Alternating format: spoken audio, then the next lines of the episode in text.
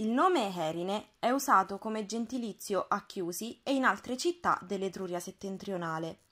È probabile che questo trovi la sua origine nel mondo italico, diffondendosi poi in Etruria. Riguardo a Spina si hanno due testimonianze di questo nome, entrambe su una scos all'interno della tomba 1026 della necropoli di Valle Trebba di IV secolo a.C. La prima iscrizione, Mi Herines, è stata rinvenuta sul corpo del vaso al di sotto dell'ansa, mentre la seconda, Herines, sul piede.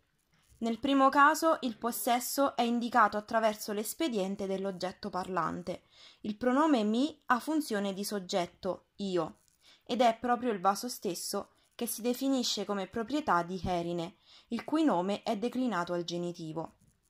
Nella seconda iscrizione, invece, abbiamo il solo gentilizio che può essere tradotto come di Erine.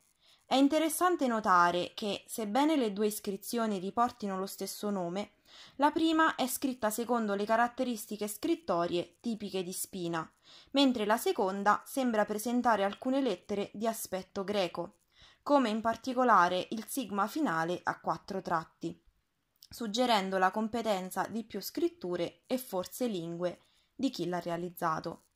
Sempre nella seconda iscrizione, l'H a cerchiello tagliato esplicita la ricezione di una forma grafica elaborata a spina e influenzata dalla città di Taranto, a dimostrazione dello stretto legame tra questi mondi nella fase tarda della città.